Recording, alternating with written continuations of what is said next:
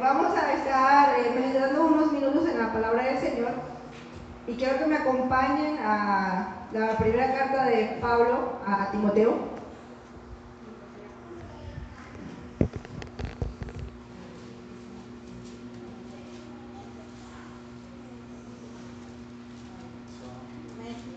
Amén. En capítulo 6, versos 6 al 8.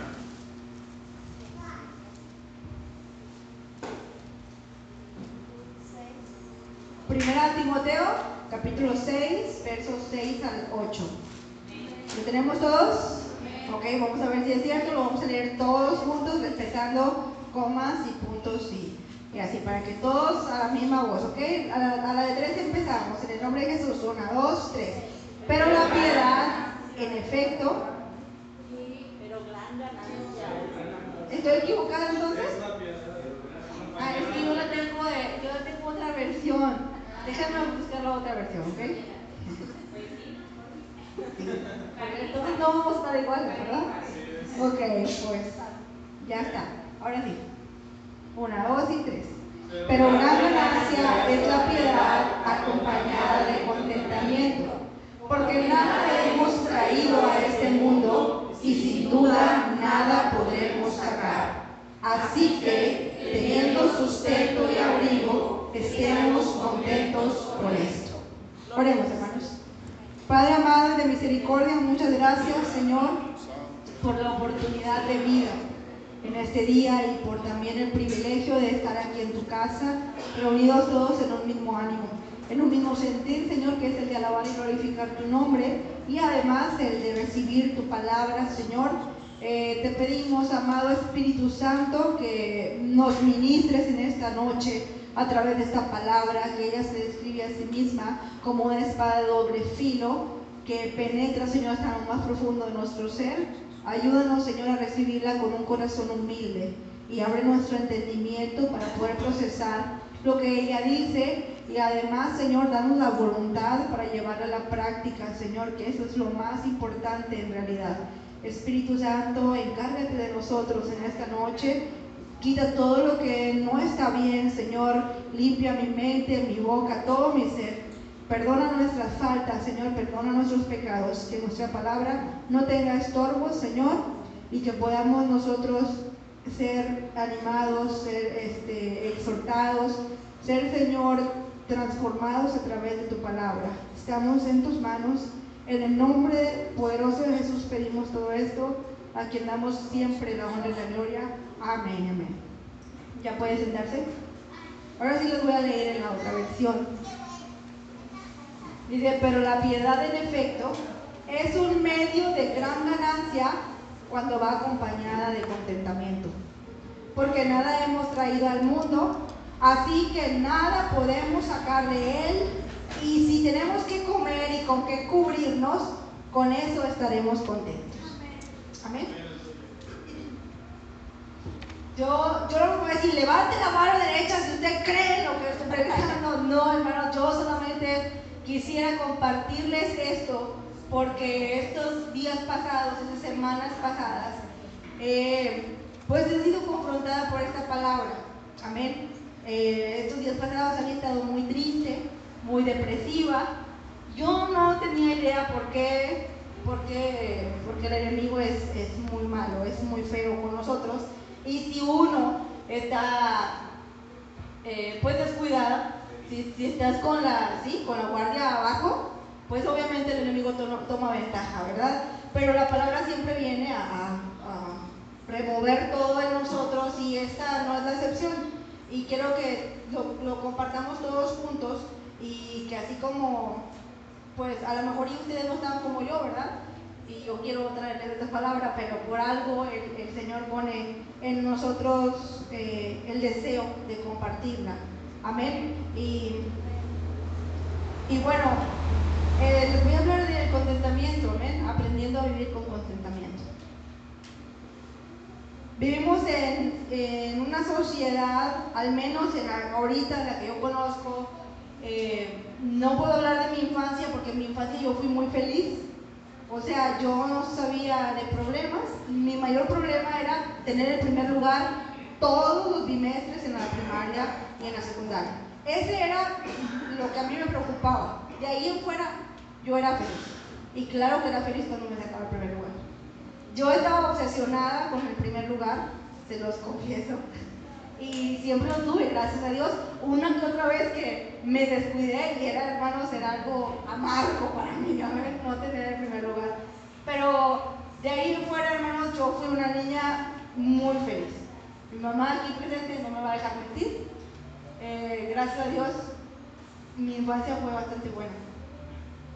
Pero ahora que ya uno crece y empiezas a ver realmente lo que es ser un adulto y cómo tienes que vivir tu trabajo, tu, carrera, tu relación con tu familia, aparte si tienes un novio, todas esas cosas hacen que, que uno tenga estrés. Amén. ¿Sí? Me voy a desahogar, no es cierto, no es cierto. Eh, pero bueno, vivimos en una sociedad llena de descontento. Amén. Nos sentimos descontentos con nuestro trabajo. Yo quisiera tener otro trabajo y se los compartía hace poco a, mis compañeros jóvenes en una oración, que si me dicen que yo tengo la carrera que quería, no, no, yo la estudié, gracias a Dios la terminé, este, y, pues los méritos son para el Señor, amén, y ahorita tengo un trabajo muy bueno, gracias a Dios también, pero no es donde yo quisiera estar, amén, y vivimos aparte de, aparte de nuestro trabajo, de nuestro sueldo, no tengo el sueldo que yo quisiera, quisiera ganar más. Nadie de aquí quisiera ganar menos, ¿verdad? Gano mucho, no quiero ganar tanto, ¿no? Eh, vivimos descontentos con nuestros matrimonios, todo en mi caso, pero acá los matrimonios, con la iglesia, que es que mi iglesia es así, los hermanos son así, el pastor es así, no me gusta, con nuestra salud. Ay, apenas si camino un poquito ya me copié, estoy muy mal de salud. La dieta, aparte, nuestra apariencia. Si tuviera menos patas de gallo, me salió una cana, me lo voy a pintar de rojo. Amén. Entonces, estamos descontentos por muchas cosas. Si nos ponemos a, pensar, en realidad sí, es así, o no. O soy la única que se queja. No, ¿verdad? Que bueno, no me siento tan mal. Entonces, tenemos descontento en casi todas las áreas de nuestra vida. Si yo me pusiera a preguntarles a ustedes en qué estás contento con tu vida, ¿tendrían algo que responderme rápido? ¿Sí? Por acá, por acá, sí, por allá, no tan. No, amén. No, Y ahora sí digan amén. ¿Ok? Y bueno, cuando yo estaba meditando en esta palabra y me di cuenta qué es lo que causa el descontento en nuestras vidas, me fui para abajo, hermanos. Me fui para abajo. Porque conforme a la escritura, lo que causa descontento en nuestras vidas es nada más y nada menos el pecado que hay en nosotros. Y yo dije, Santo Dios, o sea, que soy una pecadora, Señor, o sea, perdóname, en realidad, perdóname, porque yo estoy siendo muy mal agradecida por estar descontenta con muchas cosas en mi vida, en lugar de que yo me ponga a meditar que estoy muy bien en realidad. Si yo me pongo a compararme con alguien más, que estoy muy bien. Amén. Gloria a Dios por ello, amén. Y bien, con el descontento viene la queja y con la queja viene el enfado y con el enfado viene la amargura. Después nos encontramos en una situación en nuestra vida en la que estamos amargados, o sea, un cristiano amargado. Y no que no puede estar triste un corazón que alaba a Cristo. Amén. Si alguien me pregunta por ahí cómo estás bendecido porque Cristo vive en mí, ¿dónde queda todo eso? Yo me decía a mí misma, a mí misma, ¿qué estás haciendo? ¿Qué estás pensando? ¿Por qué estás así? Amén. Amén. Decía un predicador hace casi 400 años, Jeremiah Burroughs, que en uno de sus, sermones, y que lo podemos encontrar en internet si ustedes gusta buscarlo, eh, el contentamiento una joya rara.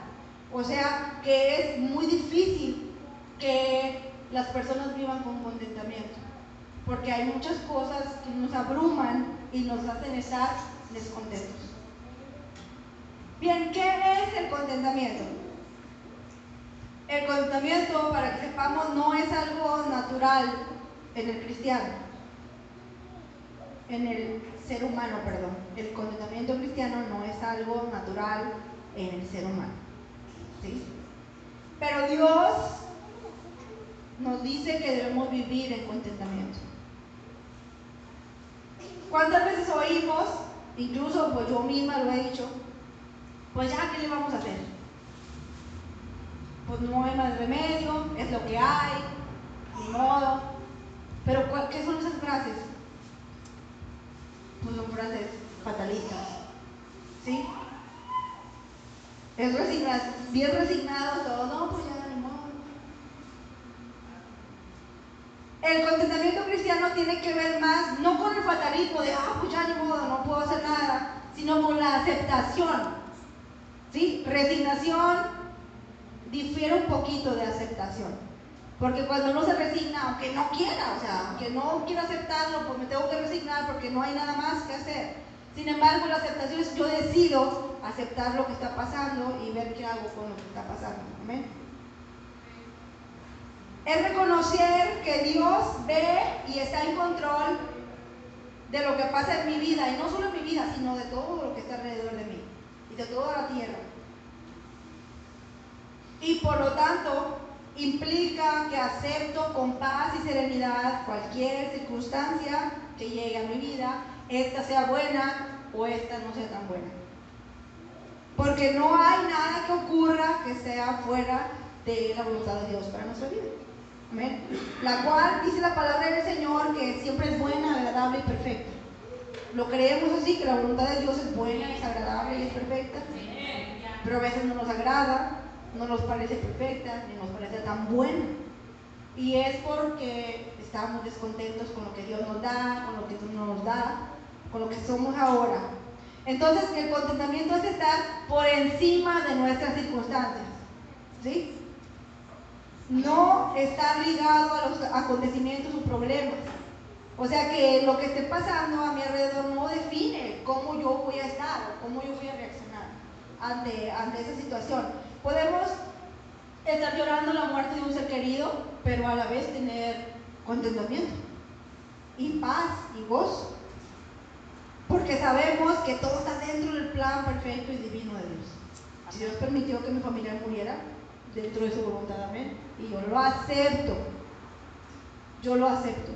No le voy a decir que no llore, no le voy a decir que no se triste. Sin embargo, sí podemos tener gozo y paz en medio de esas circunstancias. Aunque es difícil. Es muy difícil. Dijo el médico Paul Tournier, lo que nos hace felices o desdichados no son las circunstancias, sino nuestra actitud ante ellas. ¿Sí? ¿Cómo es que yo reacciono? Porque podemos ver, podemos ver ejemplos de personas que les está pasando exactamente lo mismo, pero las actitudes de ellas son diferentes. Entonces eso es lo que define a nosotros estar contentos o no, felices o no, cómo yo reacciono ante las circunstancias. Y bueno, quizás estemos pasando por circunstancias difíciles, a, a lo mejor estamos en crisis, en crisis económica, en crisis espiritual, en crisis emocional, en crisis con nuestra familia. Pero vamos a recordar un poco lo que el apóstol Pablo nos dice en la carta a los filipenses. Este hombre, yo sé que ustedes lo conocen muy bien porque han leído varias veces su historia y seguimos aprendiendo de él.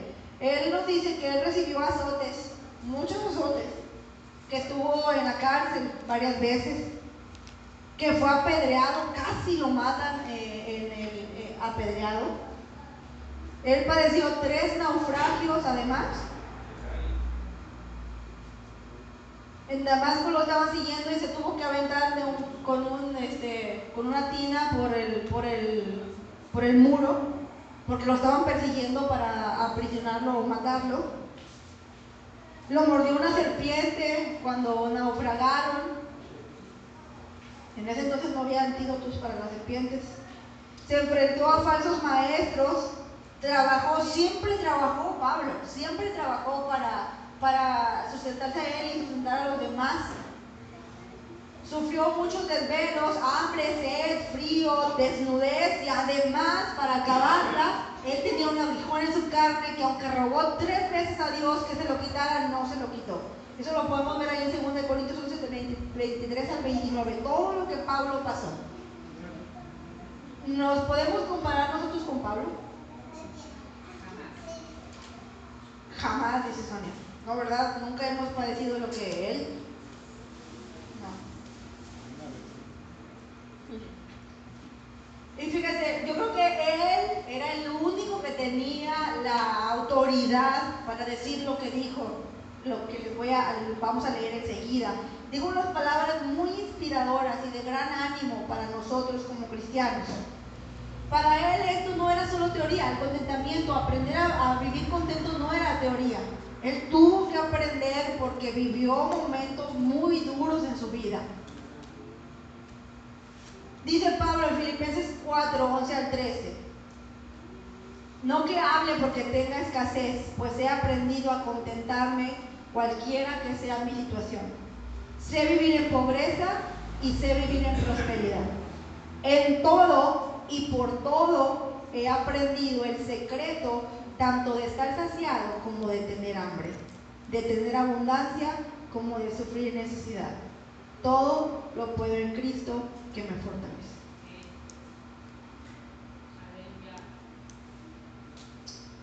Por eso no me gusta decir este texto.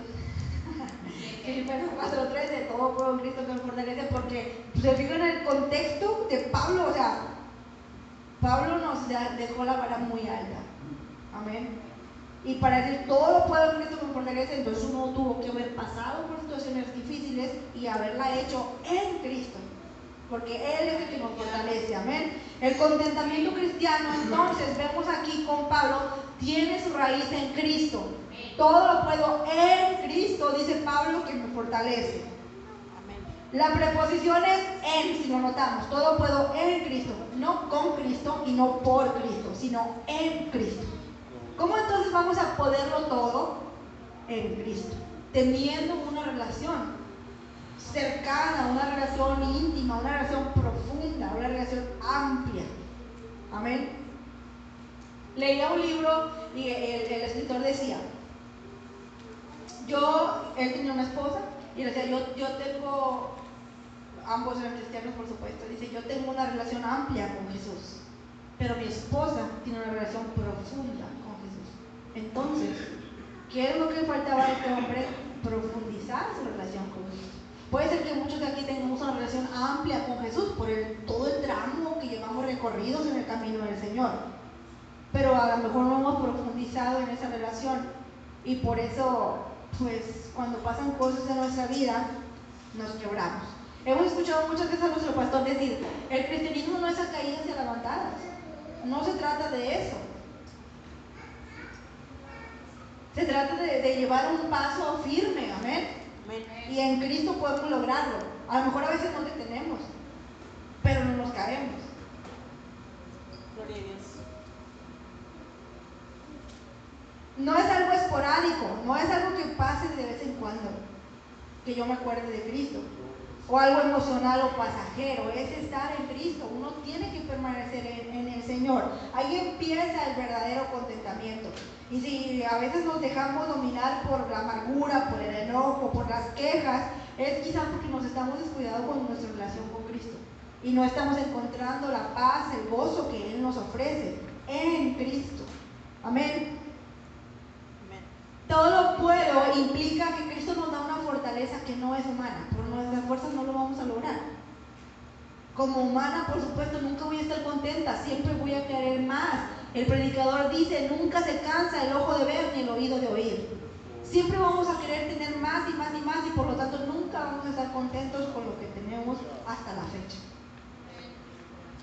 Cualquiera que sean, y por duras o difíciles que sean las circunstancias, somos más que vencedores por medio de aquel que nos amó y que se entregó a sí mismo por nosotros, Romanos 8:37. Entonces ya hemos afirmado que la fuente del contentamiento está en Cristo. ¿Cómo vivimos entonces en contentamiento? Todo verdadero creyente tiene a Cristo. Entonces para todos los creyentes es posible vivir en contentamiento. Todo cristiano debe y puede vivir en contentamiento ya que Jesús lo ha hecho posible a través de su muerte y resurrección. Amén. Jesús nos dijo, en el mundo tendréis aflicción. ¿Pero qué? Pero confiad, yo he vencido al mundo. Amén. La mayor razón por la que podemos vivir en contentamiento es porque nuestras vidas fueron libradas por Cristo. ¿Libradas de qué? Amén. El peor de nuestros problemas era el pecado. Lo sigue siendo, pero ya Cristo se lo llevó. Amén. Al profundo de lo malo. Así es. Y que no se acuerden de él. Amén. Entonces, ¿quién nos separará del amor de Cristo? Nada. Nada. Dice la palabra del Señor que nada nos puede separar del amor de Cristo. Entonces, en Él estamos seguros. Él es nuestro refugio, nuestro amparo, nuestra fortaleza. Ahora, ¿cómo ponemos en práctica una vida de contentamiento? Para empezar, ya tenemos lo principal, que es a Cristo en nuestra vida, ¿verdad? Todos acá somos salvos. Amén. Muy bien. Entonces, podemos sacar algunas eh, enseñanzas prácticas de lo que Pablo nos dice. Número uno, aprende a contentarte. El apóstol dijo, he aprendido a contentarme. Él no dijo que él había nacido ya sabiendo cómo contentarse. No, Pablo dice, he aprendido a contentarme. Si quieren volver ahí a Filipenses 4, 11 en adelante. Por todo estoy enseñado, dijo Pablo. Entonces significa que el contentamiento se aprende con el tiempo. No aprendemos a vivir en contentamiento de la noche a la mañana. Va creciendo en la medida en la que vamos confiando en que Dios tiene el control de toda nuestra vida y de todos los acontecimientos que nos ocurren. ¿Sí? Si me enfermo, si un familiar se enferma, si un familiar se muere, si no tengo dinero, si sí tengo dinero, todo eso Dios lo tiene contemplado. Amén. ¿Se acuerdan ustedes de cuando los discípulos estaban en la barca y se van y Jesús se queda a orar? ya saben que a Jesús le gustaba orar en, lugares altos. Y les dice que se adelanten, que Él va a orar un poco. Y ellos se van, ya, se adentran en, el agua y Jesús se queda orando. Y luego hubo una tormenta. Y empiezan a, la, la, barca se les empieza a menear y ya estaban que, pues asustados todos. Y Jesús estaba allá, tranquilo, viendo lo que estaba pasando. Jesús estaba viendo que estaban allá casi naufragando a aquellos y él estaba acá. Entonces Jesús los ve todos, él, ve todo. Amén. Y entonces camina sobre el agua y lo salva y le calla a los vientos y los vientos lo obedecen. Amén. Amén. Entonces nunca pensemos que Dios no está viendo lo que nos está pasando. A veces eso, eso nos causa impotencia. Que pensamos que Dios no está presente, que pensamos que Dios no está viendo lo que nos está pasando, pero estamos equivocados. Dios sí está viendo lo que nos está pasando y Él va a caminar sobre el agua y Él nos va, Él va a decir a la tormenta que se calle y la tormenta se va a callar y vamos a salir victoriosos en Cristo. Amén. Aprendamos entonces a contentarnos conforme vamos caminando con el Señor, vamos a ir aprendiendo. Pero hay que ser personas enseñables, o sea, estar dispuestos a aprender de lo que está sucediendo. Yo no puedo ser igual a, un año atrás. Yo ahora tengo que ser más madura que el año pasado. ¿Por qué? Porque mi andar con Cristo eso me lleva a escalar peldaños. Amén. Otra cosa que nos enseña Pablo es que busque el contentamiento más allá de la escasez o de la abundancia. Dice Pablo que él sabe vivir en pobreza y sabe vivir en, en prosperidad, en abundancia. Amén.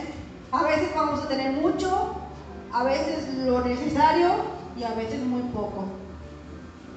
Pero tenemos que aprender a contentarnos más allá de la escasez o de la abundancia. Dios no nos ha prometido riquezas en esta tierra ni bienestar en este mundo. ¿Sí? Sí sabíamos eso, ¿verdad? Amén. Dios nunca nos dijo que nos iba a ser ricos, que íbamos a ser millonarios, no. De hecho, si nos ponemos a, a analizar los millonarios del mundo, ¿cuántos de ellos son cristianos? Pablo dijo que sabía vivir en escasez y sabía vivir en abundancia. Daba igual para él la situación que él estuviera viviendo. Su gozo y su contentamiento no estaba basado en la cantidad de bienes o comodidades que él pudiera disfrutar en el mundo. Todo, tanto si tienes mucho o poco, debemos de darle gracias a Dios por ello. ¿Sí? Porque nuestro contentamiento se encuentra en Cristo y en la salvación que Él nos ha regalado. Y no en los bienes materiales. Pero se siente bien padre. Se siente bien padre, o sea, tener un coche muy bueno, tener comodidades en nuestra casa, tener una televisión que puedo ver YouTube y Netflix en ella. Se siente muy bien. Lamentablemente el mundo es muy atractivo, hermanos. Y cuando nos faltan esas cosas, lo resentimos. Pero, o sea, ¿qué pasaría? ¿Qué pasaría si ya no tenemos todas esas comodidades? ¿Cómo reaccionaríamos? Gloria a Dios por ello. Oh Señor, ¿por qué me quitaste lo que más me gustaba? La fuente de nuestro contentamiento es Cristo. Y si nos faltan las cosas materiales, igual deberíamos estar contentos. Amén. Porque tenemos a Cristo. Amén. Y Él nos restituye todo. Aleluya. ¿Cómo hizo pasar por tristeza a Job, quitándole todo lo que tenía y lo que más amaba? Y Job no tenía nada que ver en el asunto. Pero después le restituye todo al doble. Amén. Porque he escuchado a gente que dice, Dios no se queda con nada. Número tres, cuídate de la avaricia. Ya sabemos que la avaricia es un pecado peligroso, ¿verdad? ¿Sí sabemos que es avaricia?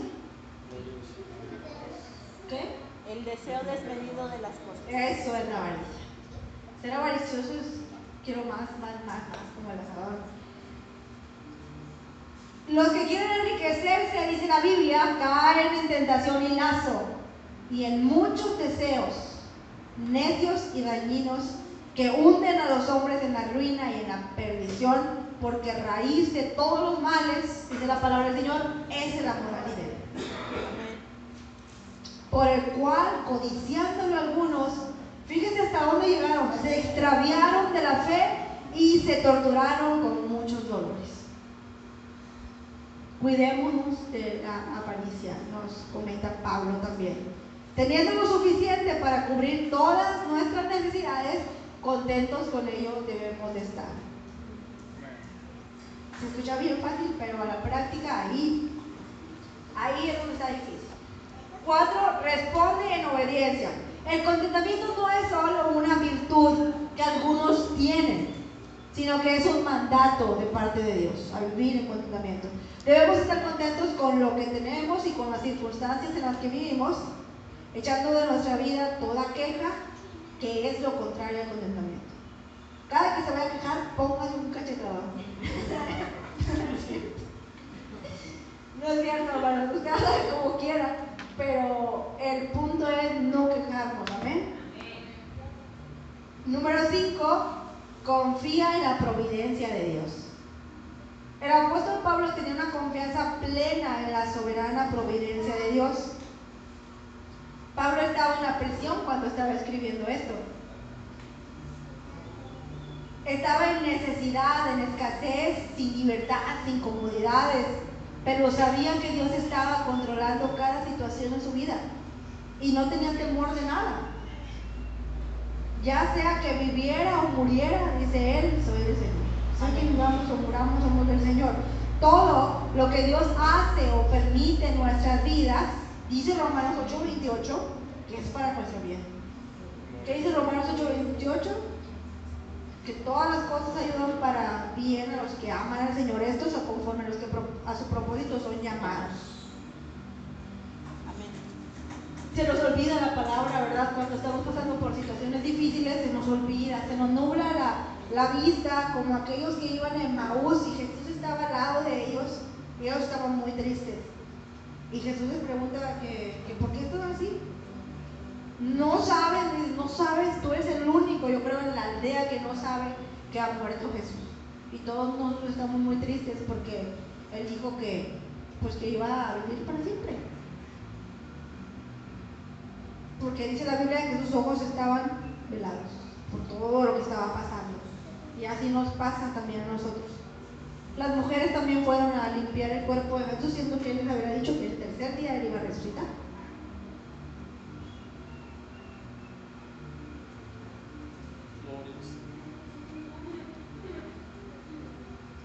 Vive por encima de tus Pablo vivía por encima de las circunstancias que le tocaron vivir. ¿Sabes por qué?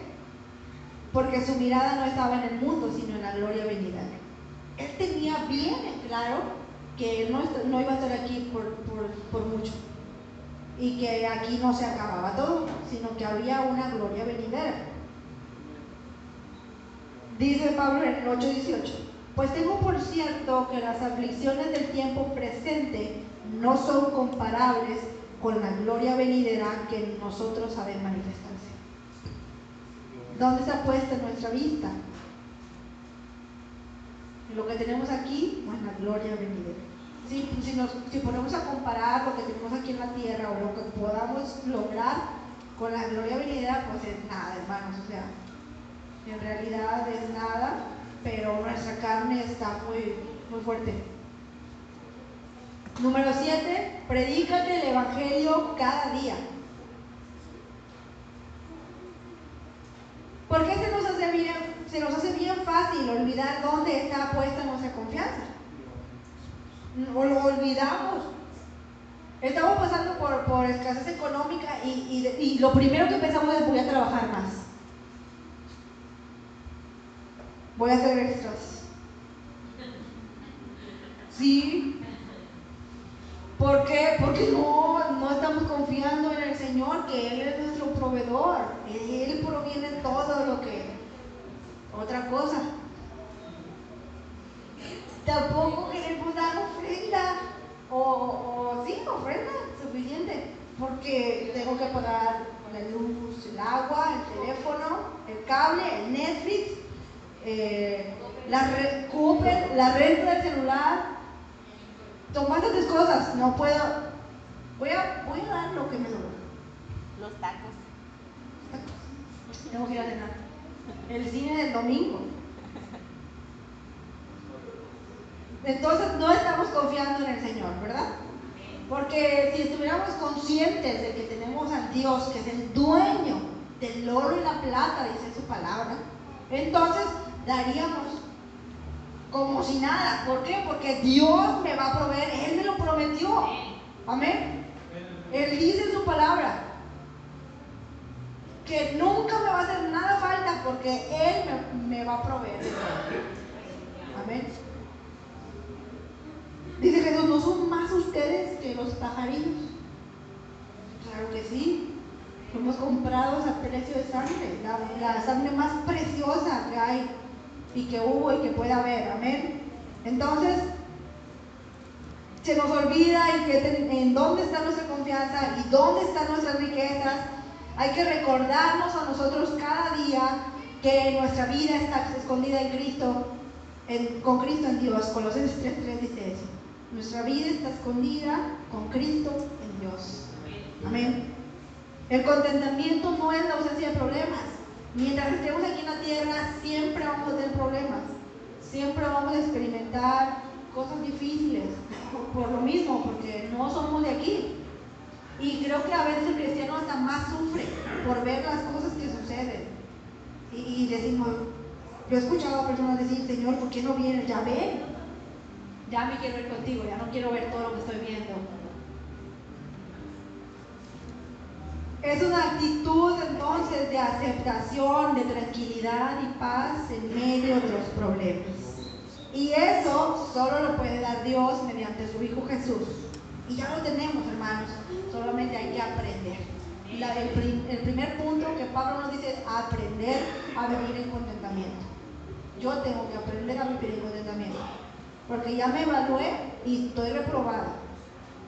Así que tengo que aprender a vivir en contentamiento y les animo a ustedes también a que seamos enseñables y empecemos, si todavía no, todavía no estamos contentos con lo que tenemos, con lo que somos, donde estamos, vamos a estar contentos. Y ya pues poner cartas en el asunto si usted quiere salir de donde está. Amén. Es por Él y solo en Él que debemos, que podemos tener y vivir en contentamiento. Recuerden que Pablo dijo, todo lo puedo en Cristo que me fortalece. Amén. Póngase de pie y estemos unos momentos en oración. Padre bendito, muchas gracias.